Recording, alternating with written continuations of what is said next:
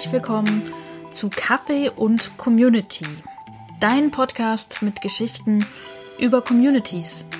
Online und offline erzählt von Menschen, die Communities aufbauen, betreuen oder ein Teil davon sind.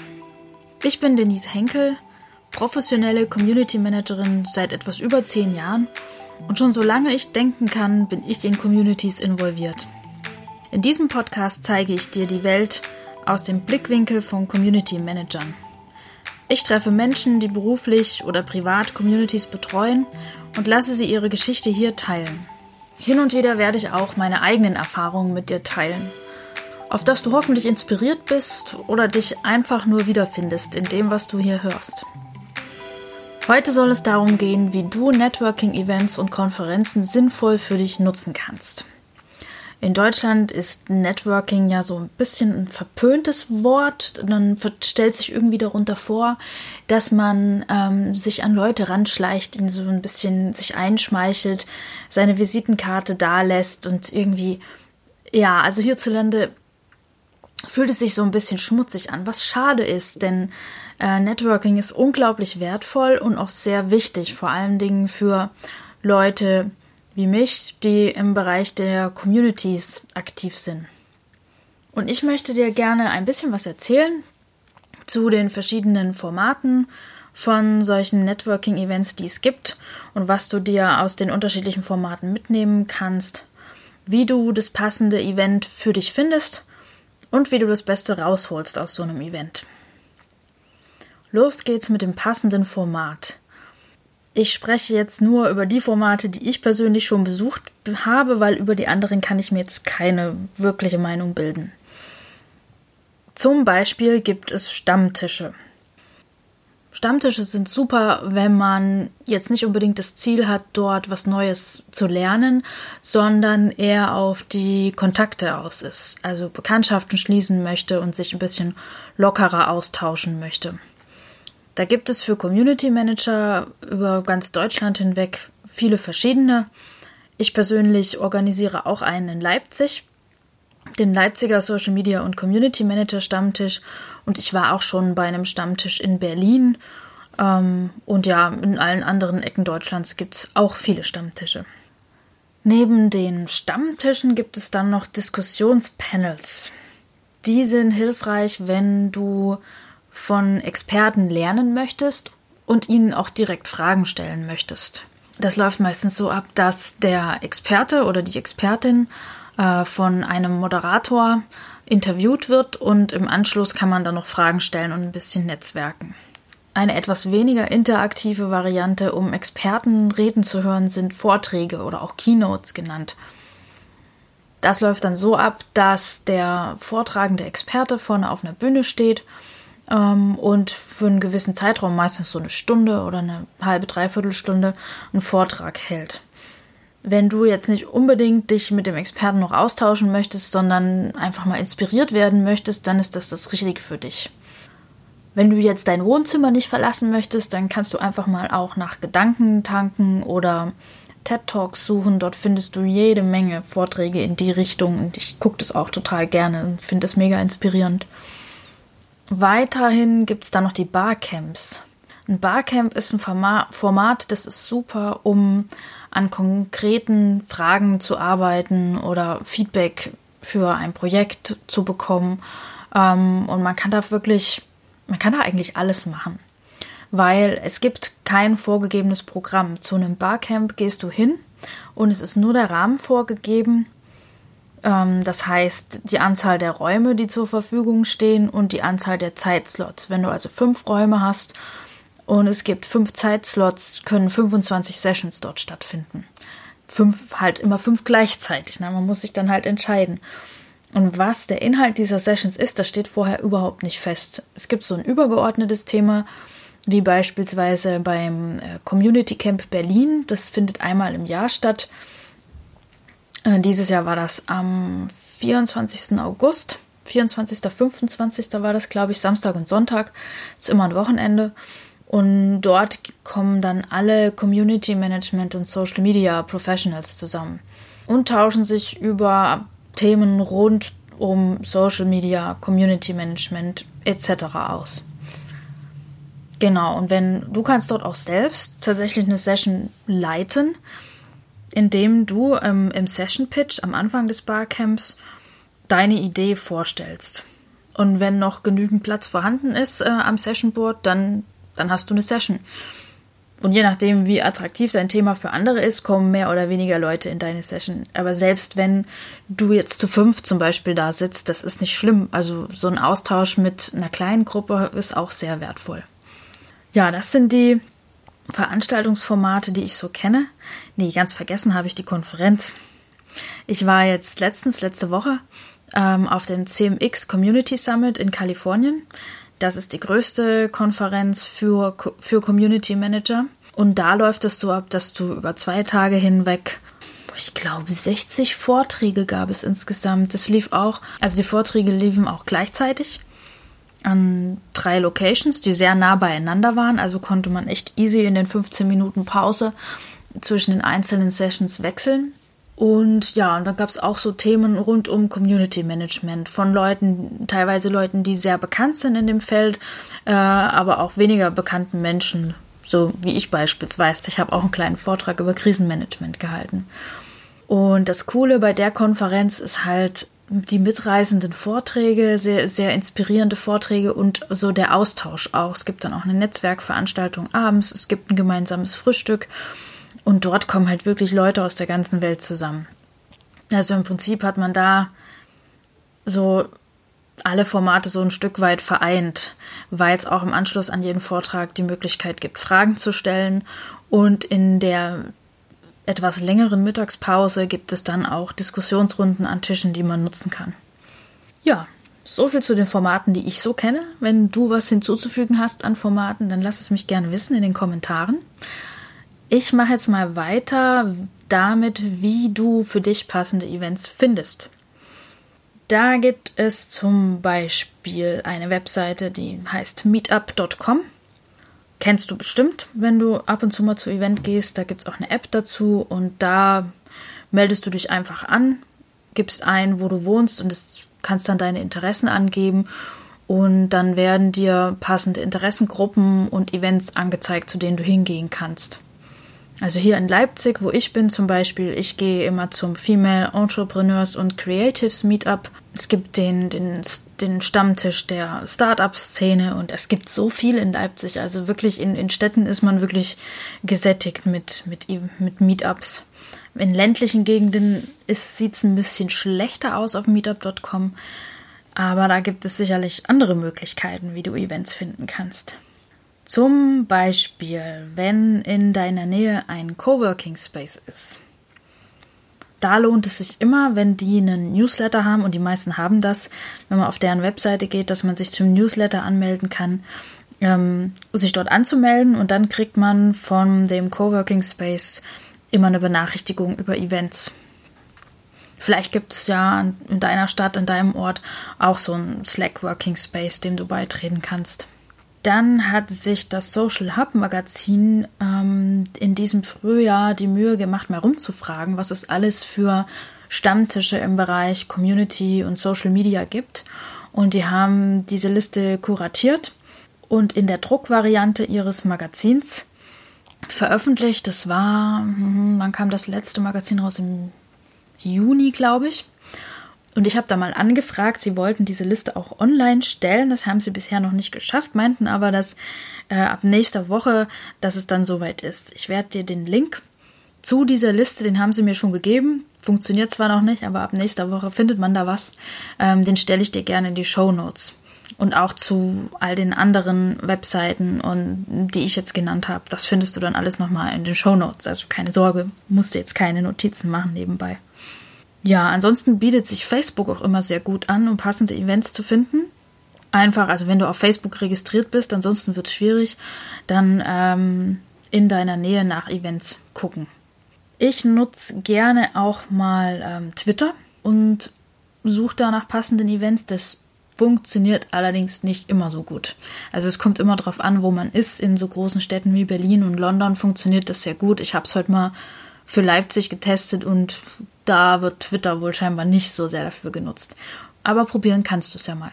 Und wenn es da, wo du bist, zu der Sache, die dir am Herzen liegt, noch kein Event gibt, dann starte doch dein eigenes. Du kannst klein anfangen, wenn du ein, zwei Leute kennst, die sich auch dafür interessieren, dann trefft euch und ähm, macht Facebook-Events dazu. Auf meetup.com, das muss ich dazu sagen, Meetup dort ein eigenes Event zu veranstalten, das kostet Geld. Ich glaube, das sind so 6, 7 Euro im Monat. Ja, also da, ihr könntet euch die Kosten dann teilen, wenn ihr eine kleine Gruppe seid, oder aber ähm, du findest Sponsoren dafür, das geht dort auch. Genau, so viel zu der Frage, wo finde ich, wie und wo finde ich denn das für mich passende Event. Wenn dir dazu noch mehr einfällt, schreib es mir gerne in einen Kommentar. Der nächste Punkt, über den ich sprechen möchte, ist, wie du aus deinen Events, wenn du Events besuchst, das Beste rausholen kannst. Ich habe das mal ähm, in fünf Tipps zusammengefasst. Und Nummer eins ist, wisse, wozu du da bist. Das ist wirklich wichtig. Wenn du auf ein Event gehst, das fängt ja schon bei der Auswahl des Formats an, überleg dir, wozu du da hingehen möchtest.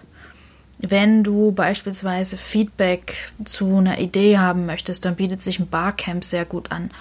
Oder eventuell auch ein Stammtisch, wo du darüber reden könntest.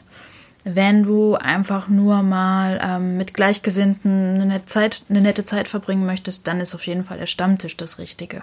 Und auch wenn du auf so eine große Konferenz gehst, wie den CMX Summit, das kann wirklich überfordernd sein, weil da so viele Menschen sind und so viele Themen rumgeistern. Und dann überleg dir auch da, weswegen bin ich hier? Welche Themen interessieren mich besonders? Ich bin zum Beispiel zum 10x Summit gegangen, weil ich mich dafür interessiert habe, wie man als Selbstständiger im Bereich Community Consulting äh, seine ersten Schritte macht, ähm, wie man daran geht, wenn man, wenn man ähm, sein eigenes Business gründet und das über den Aufbau einer Community machen möchte. Da habe ich wirklich auch einige Sessions, die genau dafür richtig waren, mir rausgesucht und habe die gezielt besucht. Und ähm, auch wenn ich Menschen getroffen habe, äh, mit denen dann über diese Themen gesprochen. Es war also super hilfreich für mich. Ich bin dann nach den zwei Tagen dort weggegangen und hatte wirklich das Gefühl, dass es sich gelohnt hat. Der zweite Tipp, den ich dir mitgeben möchte, ist, sofern vorhanden, schau dir vorher das Programm an. Also das ist ein Tipp, der äh, nützlich ist, wenn du auf eine größere Konferenz gehst. Schau dir das Programm an, schau, was für dich am relevantesten ist und plan dir die wichtigsten Sessions mit ein. Plan dir aber auch nicht alles voll, lass auch Lücken. Meistens ergibt sich dort kurzfristig noch, ja, vielleicht triffst du jemanden, der, der dir einen Tipp gibt oder selbst einen Vortrag hält und du entscheidest dann kurzfristig, dass du da hingehen möchtest. Genau. Tipp Nummer drei ist, frage dich, wen willst du treffen? Sofern vorhanden, schau dir die Teilnehmerliste vorher an, schreib die Leute, wenn es geht, vorher schon an. Ja, und, und macht euch vielleicht sogar einen kleinen Termin aus. Ich habe das im Vorfeld vom CMX Summit auch gemacht. Ähm, dieser Podcast, den ich jetzt hier aufnehme, der ist ja ganz neu, ganz frisch.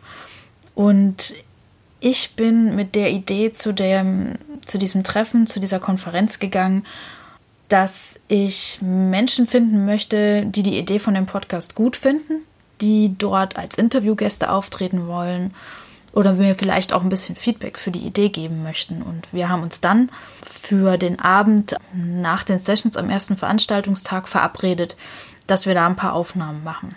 Also sowas könntest du machen. Dann gibt es auch noch technische Möglichkeiten, wie man vor vor einem Event sich mit Leuten schon mal austauschen kann. Vor dem CMX Summit haben wir zum Beispiel eine Software namens Icebreaker benutzt. Das kann man sich so vorstellen, so ein bisschen wie Speed Dating. Man ist mit, in dem Fall waren es 40 Leuten in so einem Chatraum. Und dann wird man mit jemandem gematcht aus diesen 40 Personen und hat dann fünf Minuten Zeit, über Video mit der Person sich auszutauschen. Und wenn einem nichts einfällt, gibt es dann auch so Karteikarten irgendwie, die man so per Klick umdrehen kann, wo dann eine Frage draufsteht, die man beantworten kann. Ich habe ähm, auf die Art und Weise mich vor dem CMX Summit mit fünf Leuten schon austauschen können und habe die eigentlich alle auch dann auf dem Summit getroffen und man kannte sich schon und das war echt super. Und wenn du jemand bist, dem es schwerfällt, auf äh, Menschen zuzugehen, eher introvertierter, dann ist das wirklich eine tolle Möglichkeit für dich. Der vierte Tipp, den ich für dich habe, ist nutze die Pausen. Lass dich auf Gespräche im Flur ein. Der ist wieder auch für Konferenzen am relevantesten, aber auch für Barcamps äh, oder für alle Veranstaltungen, die ein bisschen länger gehen, wo Pausen sind. Man kann schon so sagen, die Magie dieser Veranstaltungen, dieses Miteinanders auf diesen Veranstaltungen, die entfaltet sich wirklich erst in den Pausen. Die Leute, die du dort triffst, die Gespräche, die sich entfalten, vor allen Dingen, wenn man auch mal nicht nur über das Fachliche dieser Veranstaltung spricht, sondern über Hobbys, die man hat, über Haustiere und so weiter. Es ist Wahnsinn, was man da manchmal entdeckt und was für Freundschaften sich dadurch auch schließen lassen. Und ja, du erweiterst dein Netzwerk auf jeden Fall ähm, sehr erfolgreich, wenn du die Pausen nutzt.